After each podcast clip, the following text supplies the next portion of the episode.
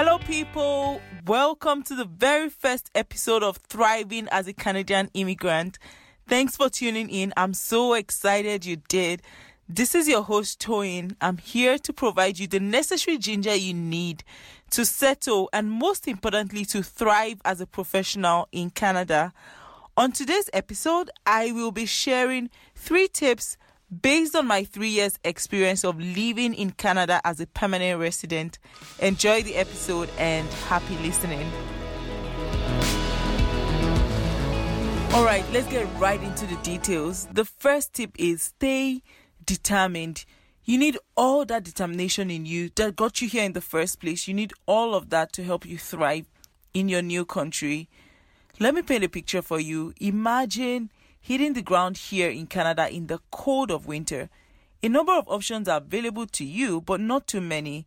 You can choose to stay at home or stay in your apartment until it warms up, or you step on the gas and you choose to hit the ground running. I, for instance, landed in November.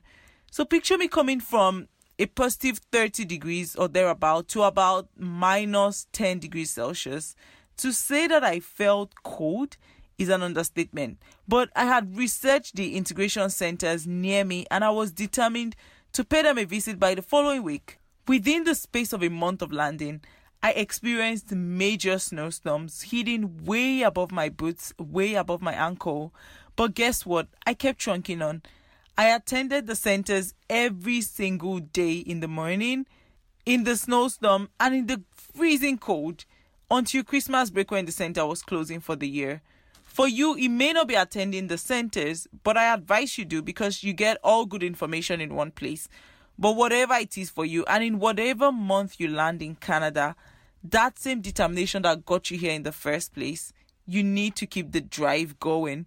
The determination that puts you through your IELTS, your certification evaluation, and the nerve wracking months of waiting to hear back from the visa office. You need to put all of that in place because, of course, you didn't come to Canada to count bridges. And that leads me to my second point. The second tip is engage. You are in a new community. You've probably lived your 25 plus years, or for instance, 30 years elsewhere. And here you are now. You want it to become home, or at least feel like it. So it only makes sense that you learn the ropes of this new place and what it takes to excel as a professional here use the internet to look up organizations, volunteering groups. If that's something you're interested in and you can afford to do, then go out and make connections with people. Personally, my engagement model was to volunteer with the Project Management Institute, the local chapter here in my city. You can attend events, conferences, ask questions.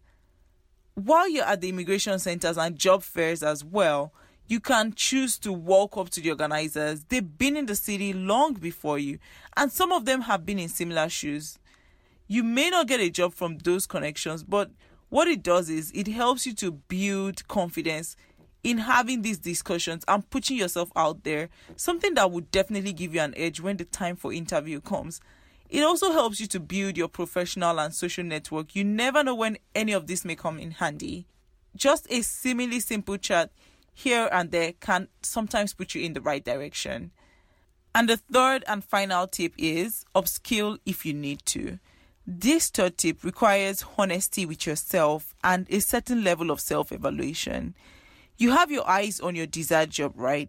And you're reading up criteria on Indeed, you're applying on LinkedIn or whatever job search tool it is you're using. If you see that you're meeting 60% of the requirements I'd say for sure give it a shot. But when you see that you're consistently not meeting a lot of the requirements in the jobs that you're eyeing, that may be a good time to take a step back and see what it is you can improve upon. Life is about continuous improvement and learning. If you need to get a diploma here, you need to do an online course, or you need to volunteer to put your skills that you have to put them to good use and get more skills, then for sure do that. There's competition out there and you certainly want to stand out. That's the three tips I have for you. All the best on your journey, people, and don't lose your ginger. Thanks for listening to this episode. If you enjoyed listening and know someone who needs this, someone who recently landed or is thinking of coming to Canada in the near future and would benefit from this, please share this podcast with them. Also, subscribe for future episodes and kindly leave a rating. It means a lot to my little corner of the internet here. Till the next episode, I truly wish you the best on your journey.